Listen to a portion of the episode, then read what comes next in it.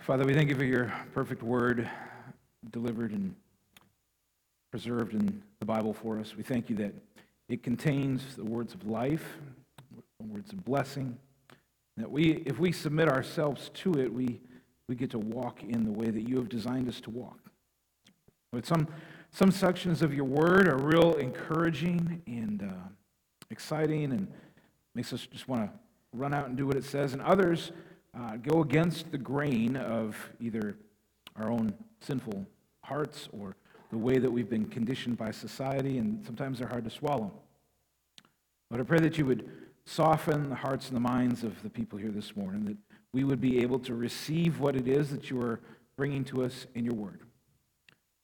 We know that you are the greatest authority in the universe, that you've given us your word as an authoritative word, and we want to submit ourselves to it so that we can be shaped and conformed to it rather than conforming ourselves to this world or the things that we would think are, are great but are actually imposters for you and your plans, which are the truly great things. So Lord, we thank you for thank you for your word, and we pray that you would nourish us, feed us on it this morning. In Jesus' name, amen. We have been working through the book of Ephesians in the New Testament now all summer. We've got three more weeks after this, then we will jump back into Acts, Lord willing. The book of Ephesians is divided up into the first section, which is kind of the big theological arguments, the things you need to know, and the second section, which is how you need to live based on it. In the middle of that second section is this incredibly practical, focused, right at you section on family relationships. And so this is a mini series inside of our larger series dealing with family structure and relationships. But we're still part of the whole big picture of Ephesians. And one of the ways that we've been trying to interact with Ephesians this summer is by memorizing a large chunk of it. So, Ephesians chapter 2, 1 through 10. Some of you have been doing a great job. Keep going. Others, you got some serious catching up to do, but it's not too late. You can do it. Today, I want to introduce you to the final verse in that section. And then next week, we'll do it again. And then we'll see if we can do the whole 10 verses together. So, Caleb, would you please put on the screen Ephesians 2:10, and we will read it together as a congregation a couple times through, and then we'll try to close our eyes and, and do it from memory. So, hopefully some of you already have this in your heart. So, this is Ephesians 2:10. Let's read it together. For we are his workmanship, created in Christ Jesus for good works, which God prepared beforehand that we should walk in them. Now, I know if you're just jumping in, we're, we're picking up right at the end and in the middle of a sentence and all that. Um, you can read the verses before it to get the context. But this is the, the culmination of that memory passage. And it talks about us being created for good works, which God prepared beforehand. So they're not our ideas, it's not our initiation. God prepared them beforehand that we should walk in them. So let's, let's try it again. Read it off the screen one more time, then we'll get into our sermon for this morning. Ephesians 2:10. We for we are his workmanship created in Christ Jesus for good works which God prepared beforehand that we should walk in them. Okay, you want to try it with your eyes closed? All right, eyes closed. For we are his workmanship, created in Christ Jesus for good works, which God prepared beforehand that we should walk in them. All right, great. So, if you got a Bible, please open it up to Ephesians chapter 5, verse 21. And if you're using one of the Pew Bibles, you'll find that on page 978. Ephesians chapter 5, verse 21 is where we're going to start. But first, let's get you up to speed a little bit on current events. There was a significant transfer of power this week. Does anybody know who I'm talking about? Anybody? What? King Charles III now replacing his mother, Queen Elizabeth II. Yeah. So just couple pictures here. Here's the Queen from a few years ago when she was still wearing her very bright colored outfits that she was a little famous for. This is not the only major transition, though, in Great Britain this week, because two days before the Queen died, she officially rep- recognized Liz Truss as the new prime minister in England. It's a huge week for England. So this next picture is Liz Truss, who you probably have never heard of before this week. Almost nobody in America, and actually a lot of people in Great Britain didn't know anything about her until suddenly, boom, there she is as the prime minister. For us, it's weird in our representative democracy to think about, you know, there's this monarchy, and like now King Charles is technically the highest authority in the land, and yet they elect members of parliament, and the majority parliament party somehow selects a prime minister and is in charge of everything, but is still under the king. And it's weird to think about how that works. Things are changing significantly in England because of this. Now, why do I bring this up? Charles III, who's our third picture here, is now the highest human authority in England, in Great Britain. I consider this to be a bad thing. So, his mother had a strong Christian faith, and she infused that faith into her leadership and would speak publicly, especially in her Christmas addresses, about her Orthodox Christian faith. Charles has shown himself to be a morally bankrupt man who really cares nothing for the God of the universe and couldn't, couldn't even mention the word God or the word prayer in his announcement of the death of his mother. In his younger years, he was a womanizer, using women for his pleasure and his gain. His great uncle, speaking to him as a young man, said this to him. This is really how he lived the first few decades of his life. His great uncle said to him that a man of his importance, quote, should spread his wild oats and have as many affairs as he can before settling down. But for a wife, he should choose a suitable, attractive, and sweet charactered girl. Now, ladies, I don't know what goes on in your heart and your mind when you read or hear something like that. The instructions of an older man to a younger man to essentially use women. It should repulse you and make you want to run away from that kind of person. A husband is designed by God and called by God to love and cherish and care for and sacrifice himself for his wife. That's what we looked at last week in Ephesians 5. It's a lofty challenge, but Paul, through the inspiration of the Holy Spirit, lays it out clearly for us in Ephesians chapter 5. Men are meant to live self sacrificial lives for the good of their wives. Ladies, if you are in Christ, you are a daughter of the King of the universe. You are a royal princess. And it is my prayer that your husband or your future husband will treat you as such. We're going to read now this whole section of Ephesians 5, which we read last week. And we're going to talk briefly about the guys to summarize last week, but then we're going to focus in on the ladies. So let me just read for you, starting with Ephesians 21, which actually picks up in the middle of the sentence. It's pointing back to the other stuff, which you can read later, but he gives this overarching idea. Ephesians 21, 521, submitting to one another out of reverence for Christ. And then he goes on to describe what he means by that in the family relationships. But notice the overarching theme of this is submitting to one another out of reverence for Christ. So Christian, your whole life is to be characterized by a chosen mutual submission to other brothers and sisters in Christ.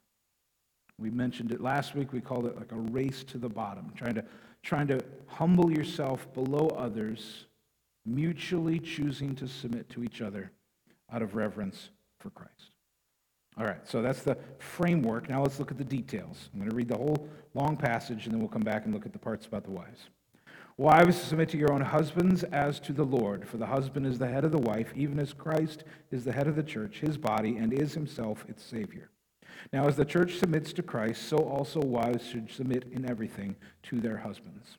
Husbands, love your wives as Christ loved the church and gave himself up for her, that he might sanctify her having cleansed her by the washing of the water with the word, so that he might present the church to himself in splendor, without spot or wrinkle or any such thing, that she might be holy and without blemish. That's the idea of we as Christians, we are the church, the bride of Christ. He is the groom. 28. In the same way, husbands should love their wives as their own bodies. He who loves his wife loves himself, for no one ever hated his own flesh, but nourishes and cherishes it, just as Christ does the church, because we are members of his body. So not only is the metaphor of marriage, Christ the groom, church the bride, but also Christ is the head of the body. We are his body. Verse 31 Therefore, a man shall leave his father and mother and hold fast to his wife, and the two shall become one flesh. Quoted from Genesis there. This mystery is profound, and I am saying that it refers to Christ and the church. However, let each one of you love his wife as himself, and let the wife see that she respects her husband. This is not meant to be an exhaustive instruction on marriage and family relationships, but it is a very good place to start. There's foundational stuff in here. We're going to look at another passage near the end of the sermon. Put some more flesh on the bones there. But first, notice, as we talked about last week, that the call to sacrificial love is laid squarely on the shoulders of the Christian husband. That he is to love his wife in the same way that Christ loved the church. And what does that mean? Paul says, and gave himself up for her. So, men, we are to, while still alive, lay down our lives for the good of our wives. That is the model given to us in Scripture. It is the pattern set for us by Christ Himself as the groom of the church, laying down His life for His bride. Now let's look at the instructions to the wives. It comes in the beginning of the passage and a little bit at the end of the passage. So, what I'm going to do is remove the middle, which is talking to the men and what we, we dealt with last week, we're going to look at just the beginning and the end crammed together as a single passage to the wives. Verse 22 Wives, submit to your own husbands as to the Lord, for the husband is the head of the wife, even as Christ is the head of the church, his body, and is himself its Savior. Now, as the church submits to Christ, so also wives should submit in everything to their husbands. Then we skip, all the way to the end, verse 33. However, let each one of you love his wife as himself, and let the wife see that she respects her husband. Now, depending on your worldview, these verses could be a refreshing glass of cold water, or they could feel like death, or somewhere in between, right? And we may have a whole spectrum of people here this morning. Let me suggest to you that these are the words of the ruler of the universe who loves you, who gave his son, who gave his life to save you so that you can be with him. And he is presenting to you something that, that may be very attractive, maybe not, may not be attractive at all to you, but that it is his good plan for your good. It is his good design, and it leads to human flourishing. So let's trust that he knows what he's talking about, and let's look at the details. In verse 22, we see that this is being addressed, Holy Spirit working through the pen of Paul to address and give instructions not to women in general, but specifically to wives in the church. So, though there's stuff in here that we could apply to women in general, and it provides a model for you in the future if you're thinking of getting married. If you are widowed, if you're divorced, if you're not yet married, then these verses don't apply to directly to you today. This is specifically for those who are already married, but can be very helpful, especially for those who are intending to get married. These verses give us uh, a structure of authority. If you are a young lady and you're not yet married, then you are under someone's authority, but it's not under the authority of your husband. You are under the authority of your parents. So God would order it so that you're under the authority of your father and under the authority of your mother. And when you get married, then you come under the authority of your husband. You think, well, wait a minute, why can't I just be my own woman? Why can't I just be my own authority in life? None of us are our own authorities in life. We are all under somebody's authority, ultimately, all under God's authority. And He has ordered the world to function under a structure of authority. So, my precious daughter Katie is engaged to Bryce. They're going to get married on December 27th. Right now, Katie is under my authority because God has chosen me to be the, the father over her, to love, care for her, instruct her, discipline her, guide her, even though she's 21. You're 21, right? Okay. She's 21. There's a lot of them to keep track of, okay? So even though she's 21 and a young adult, she is still under my authority, under Jen's authority. Isn't that great news, Katie? It's great news. Yeah, it's great. But on December 27th, I will hand her off and she will become under the authority of Bryce Henry. Fun fact she will become Catherine Henry. Now, my wife's maiden name is Ketter Heinrich or Ketter Henry or almost like Catherine Henry. So she's going to go in full circle there. But anyway, she's going to be placed under Bryce's authority, and he better do a good job, right? I'm going to need some of you guys to help me teach him a lesson. I don't think I could do it myself. He's a big guy. Anyway, we're all under somebody's authority. Right now, Katie is an unmarried young woman. She's under my authority. She will come under the authority of her husband when she is married. Look at also in verse 23. Notice that it says, "A wives are to submit to their own husbands. So, not to somebody else's husband, or not just to men in general. It's not like God is a chauvinist and always prefers men over women, and so every man is somehow in charge or in authority over every woman. That is not the case at all. Wives are called to submit specifically to their own husbands. Now, why would I bring this up? Well, I've known some guys who claim to be Christians who believe that somehow they have authority as young unmarried men over young unmarried Christian sisters in the Lord. And they would point to this verse erroneously as somehow trying to back that up. See, God's made this structure, and you know, men are over women. No, it doesn't say that. It says husbands are an authority over wives. It's important to understand that the words are in there on purpose. Submit to your own husbands. Women, you are not second class citizens. You are valued and loved by God, daughters of the King of the universe. You are not to be ruled over and squashed and harmed by men. Notice also in verse 22, it says that she should submit to her husband as to the Lord.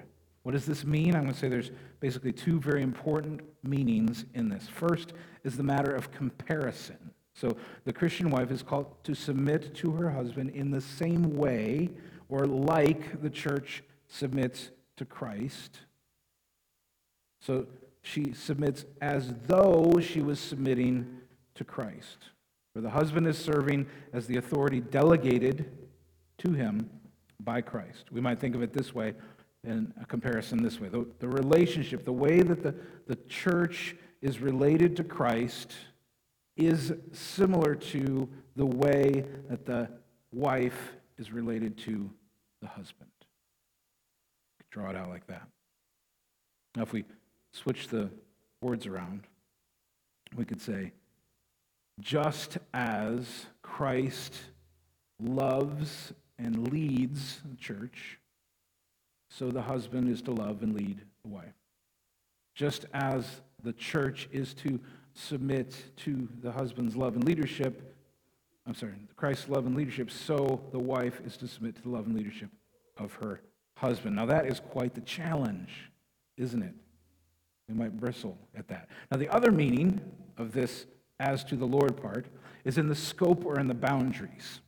So we could translate this as as to the Lord. We could say in the Lord, or we could even get the meaning of say, submit to your husband as he is in the Lord. So his authority is in the Lord. You submit to him as he is in the Lord, or as he submits to the Lord. Now I realize I've added a bunch of words in there that aren't actually in there.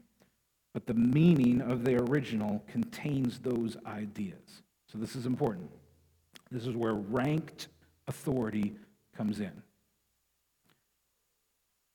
Wives, if you are to submit to your husband as to the Lord, Is he leading in a way that he is in the Lord? And if you follow, you will be in the Lord. Or is he leading you out and in rebellion?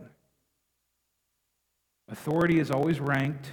God is always your highest authority. And if a lower authority is telling you to disobey a higher authority, dishonor a higher authority, you have to rebel against the lower authority in order to be in submission to the higher authority. You do that respectfully, you can do that gently, you do it firmly. Say, My highest authority is the Lord Himself. So this can work out in different ways in life in different spheres. For example, there's a public school teacher in Ireland this week who is in prison. So he refused to address a transgender student by the transgender student's preferred pronouns. It's a male student, wants to be referred to as they or she. The teacher refused to do that because the teacher is a Christian and says God has designed this world with male and female. Gender is, is uh, defined by sex. It is not a social construct, it is reality, and it would be rebellious against my creating Lord if I refer to someone that he has created as a male as a female. Now, he did that in a respectful, calm way, but he, ref- he repeatedly refused to call this student by the chosen pronouns. And so he was fired, and now he is in prison in Ireland. Ranked authority led to that. God is the highest authority. His boss or the school board or whatever says you got to do this, but no, God says this. That is an example of following a ranked authority. Or it may look like this Imagine yourself as a 10 year old. Some of you are like, well, I'm 10 years old. That's pretty easy. Imagine yourself as a 10 year old, and your parents have gone out on a date and they've left the sitter in charge of you at home. The sitter is bored and wants to watch an R rated horror movie. Now, you know that your parents do not want you to watch such movies, but you are curious about such movies. Maybe even just because you've been told, no, you can't watch them, that makes you curious about them, right? And so you rationalize in your head. You think, well, mom and dad are in authority, but they've delegated the authority to the sitter, and the sitter's inviting me to watch the movie, and so I'm kind of honoring my parents if I honor the authority of the sitter. Now, that's not going to fly when mom gets home, right? The higher authority always trumps the lower authority. All right, let's go back. Let's read the next couple verses and keep moving here. Verse 23. For the husband is the head of the wife, even as Christ is the head of the church, his body, and is himself its Savior. Now, as the church submits to Christ, so also wives should submit in everything to their husbands. So, this structure of submission in marriage is theological, it points to spiritual, godly realities because Christ is the head of the church, and the church here is described as the body of Christ. Does the head take direction from the body? No. Receives signals from the body, makes decisions, but does not take direction from the body. If the head is giving instructions to the body and the body is not responding, or the things are getting mixed up, or the body is just rebelling, you get a disordered, or we would say disabled body. So I think of our precious Owen. His brain is very damaged, spinal cord is damaged, and he is, for the most part, unable to tell his body what to do. His head and his body are not in sync with each other. And that is not what God wants for the family or for the church. In the church, the people of the church are to be in submission to the head who is Jesus Christ. Likewise, God has ordered the family so that the husband would be the head of the family. The wife would choose to submit to her loving and leading husband. He is to love and to lead for her good, and she is to willingly submit for her good. That is the way that family was created and ordered to be. There's lots of examples how that is messed up how it is abused. I understand. But the way God designed family was to work in that order. At this point, the book of Ephesians focuses in on the husbands for a bunch of verses. We're going to skip over that. We're going to go to verse 33, where we get back to the idea of women. We see here in 33. However, let each one of you love his wife as himself, and let the wife see that she respects her husband. So kind of sums it up in the end, and he takes the word respect and sticks it in there, standing in there for the idea of submission. So we see that submission and respect are tied to each other. Let me make this important uh, observation. Respect is a verb. It's not a state of mind. It's not an emotion. It's a choice. It's an action.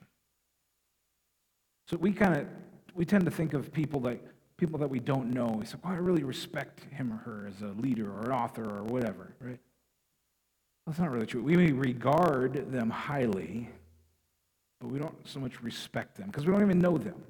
Respect is a personal thing, and it's a choice.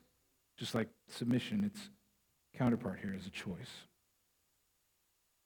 So, wives, you are given the choice to submit, to respect your husbands.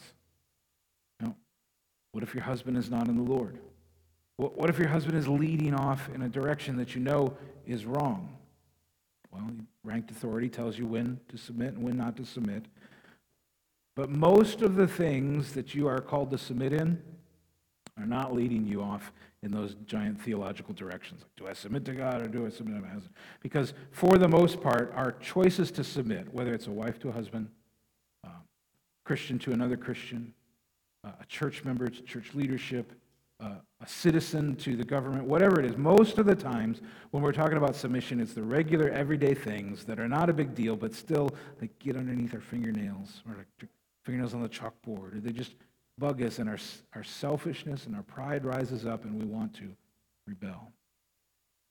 So we must choose to submit, choose to respect. I'd like us to turn now to the book of Titus. So, page 998, chapter 2 of Titus. We're going to look at the first five verses. This, this is written by the same guy, Apostle Paul, but instead of writing to a group of churches like the book of Ephesians was written to, this is written to, written to a young guy, a pastor, who is doing his best to lead a congregation, and he really needs some help and some instruction. So Paul writes to Titus, gives him instruction on how to lead, how the church should function. And he says this, chapter 2 of Titus. But as for you, Titus, teach what accords or what aligns up with or what flows from or matches with sound doctrine. He's, he's saying, teach people to live their lives in a way that lines up with the right teachings, the right truths, so that there's integrity between what you believe and how you act. That's what he's getting at there. And he's going to get some examples, and we're going to pick it into pieces and focus on just the women. Older men are to be sober minded, dignified, self controlled, sound in the faith, in love, and in steadfastness. Older women, likewise, are to be reverent in behavior, not slanderers or slaves to much wine. They are to teach what is good, and so train the young women to love their husbands and children, to be self controlled, pure, working at home, kind, submissive to their own husbands, that the word of God may not be reviled. So, it's different roles there. We've got older men, and if we read verse 6, we didn't get to yet, we've got younger men. We've got older women, and we've got younger women. Now, how do we draw those lines? Well, picking a particular year or age is not going to be very helpful for us. So let's think about it this way. If you are what we would just call a young woman, or if you are in the younger end of the spectrum, or think about it this way if you are bearing or raising children, you're a younger woman. If your child raising days are behind you, maybe you're collecting grandkids at this point, you are one of the older women. Notice, Paul gives instructions to the older women. He's got, he's got an idea of the mission that they have. He doesn't say, Congratulations, you've raised your kids, now just you know, retire from life and just have a great time, live for yourself. He doesn't say that at all. Instead, he presents a picture of older women coming alongside, mentoring, training, encouraging, helping younger women to do specific things. He starts with character qualifications for the older women, just like when he talks about character qualifications for elders and deacons. It's the character that comes first. The skills, the abilities, those are secondary. Character is first. He describes character of a godly older woman, and she is to help raise and train the younger women to be godly younger women. What does that look like? Here's what he says They are to teach what is good, and he gives some examples.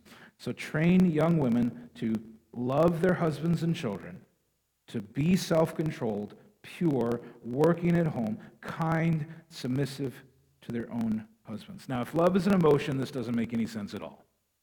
But if love is a choice, then this makes sense. An older woman can come along beside a younger woman and say, I'm going to help you choose to love your husband and your kids, and then continue down the list there.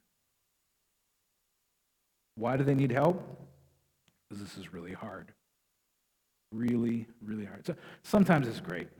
Sometimes it's really hard. And you need help.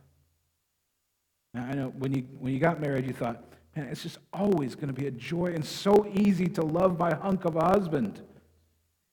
And you found out pretty quickly that there are going to be some challenges. And when that baby was born, you're just looking into their eyes and the innocence, you think, ah, it is just the most natural thing in the world to love this child. And they get a little older.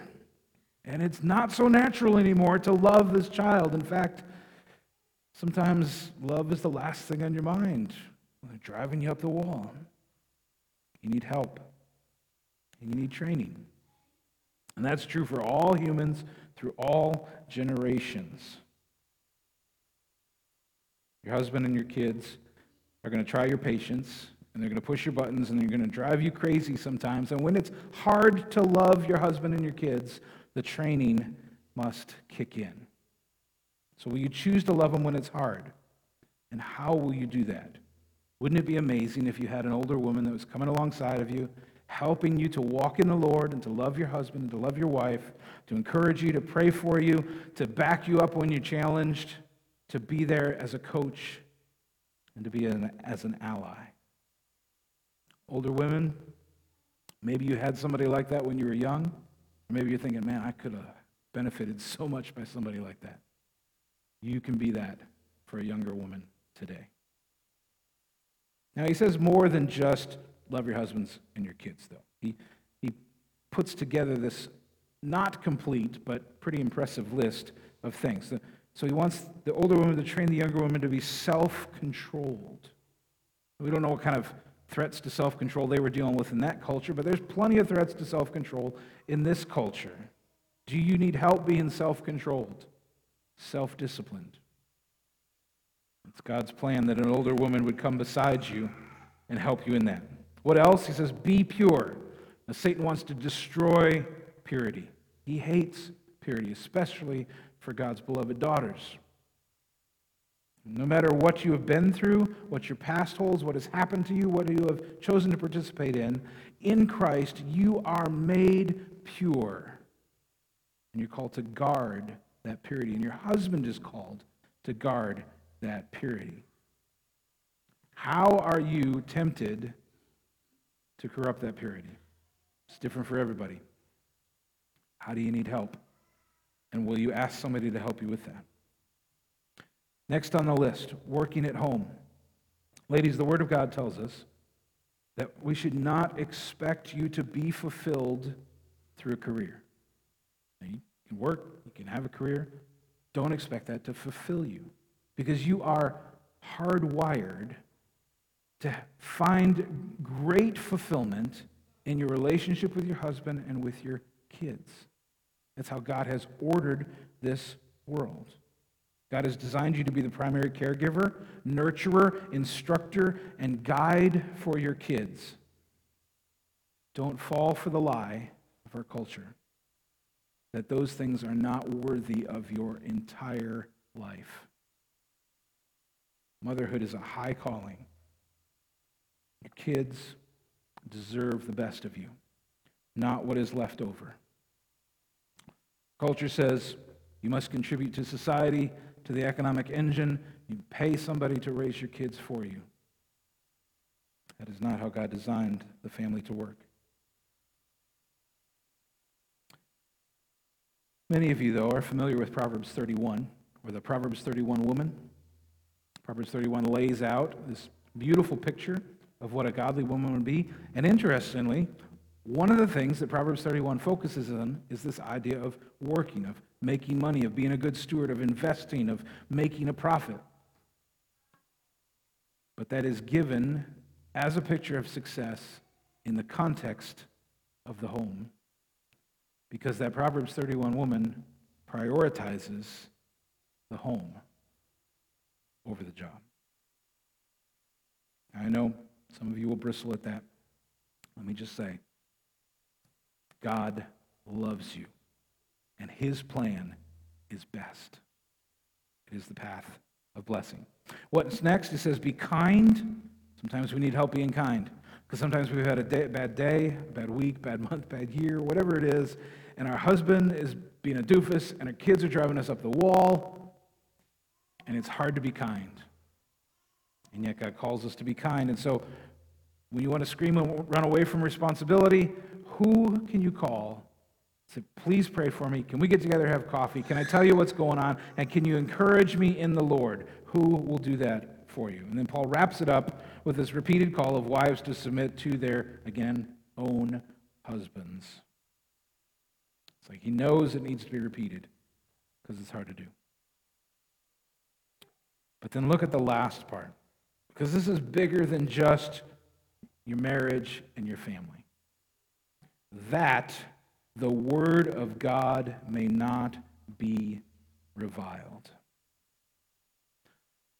When husband and wife mutually submit to each other as brothers and sisters in Christ, and when a wife chooses to submit to the husband as the head, as the, as the church submits to Christ as the head, when that self sacrificial love of the husband and the, the chosen submission of the wife, when they dance together as a beautiful, graceful dance, beautiful things are born.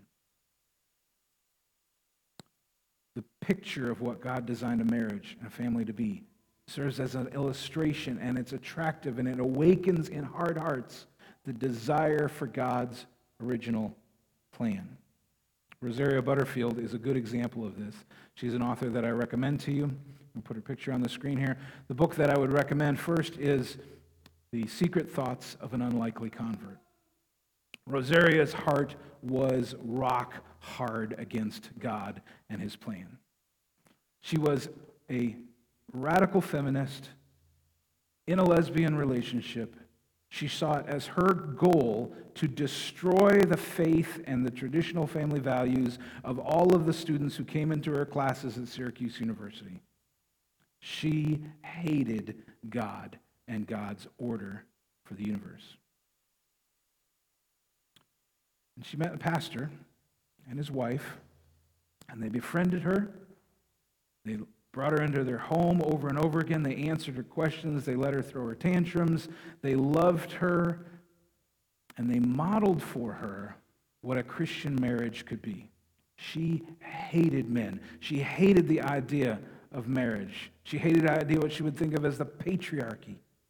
And then she saw a marriage where the husband self sacrificially loved his wife as Christ loves the church where the wife chose to submit herself to the loving and leading of her husband. And she saw this over the course of months and years, and it blew her mind, it short circuited her, and it softened her heart.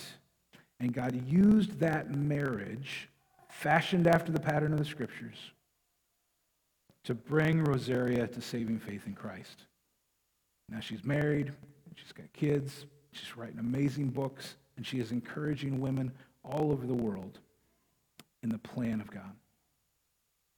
I love that story because it's, it's a marriage that serves as the softening agent for the heart. Your marriage could be that. It helps soften the heart of a hard, unbelieving person. What would it be like for someone who believes that, that marriage is to be avoided at all cost because it puts the woman in subjugation underneath the man and, and and that's an evil thing. If someone believes that and yet they see the dance of mutual submission and loving sacrifice and chosen respect, and they, they see this working out in a beautiful, loving, encouraging marriage, what could God do through that? But the opposite is also true. And that's what Paul warns about here. This is the last thing for today.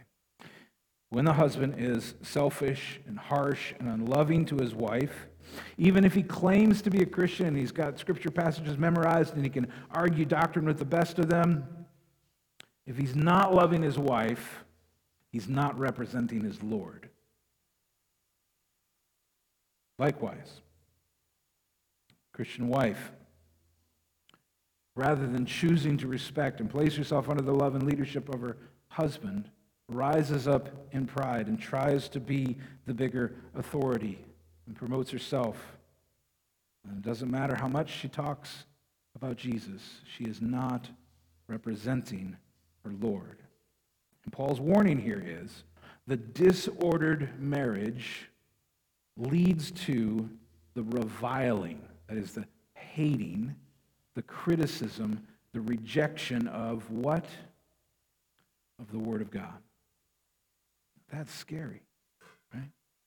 Because you could have, you could have a marriage that leads to people who observe your marriage rejecting the Word of God. That should sit very heavily upon us. But God's plan for marriage is beautiful. And it's modeled after the marriage between Christ and his church. That's the great reality that points us to the lesser reality of what human marriage should be. God's call and his invitation to you today is to experience the good life according to his good design. Where are you out of that design? Where do you need to repent? Bring yourself under the authority of your Lord and fashion your marriage after the example of Christ loving his church and the church submitting to Christ. He is worthy of a life like that. Let's pray. Lord, I, I pray for all the existing marriages in this congregation. Lord, would you strengthen them? Would you shape them? Marriage is, is hard. It's a challenge sometimes, Lord. And, and maybe some people are just really worn out and they might not even feel particularly encouraged by the message today, Lord. But I, I pray that somehow you would you would work in them, help them to see the beauty of a life and a marriage surrendered to you, submitted to you, shaped by you. But I pray for the, the men in this congregation who are living selfish lives, Lord. Would you convict them, bring them to repentance, and may they know, know the joy and the fulfillment of walking in the pattern that you have set of Christ loving the church, giving his life for her. And Lord, for the, for the women who need to know the security and the love and the rest that comes from choosing to submit to you as the highest authority and their husband as a delegated authority. But they're scared to do it, Lord. Or history has taught them in the past that it's not a wise thing. Lord, I pray that you would encourage them, I pray that you would work miraculously in their marriages. I pray, Lord, if their husband does not know you, that you would bring them to faith in Christ soon and, and reestablish that marriage on the solid foundation of Jesus. But I pray for those who are in dangerous situations that you would bring alongside people who would help them, pull them to safety. Lord, for those who are young and need coaching, would you please uh, send out some of the older women in order to engage the younger women and help them be godly lovers of their husbands and of their kids. We need each other. We need you working through each other, shaping us into the husbands, wives, parents that you've called us to be. You, Lord Jesus, are worthy of radical change in our lives. So, Lord, if you want to make those changes in any of us, make it clear to us, please. Help us to submit ourselves to you, the ruler of the universe, who is worthy of all of our praise, all of our obedience, and our full submission. In Jesus' name, amen.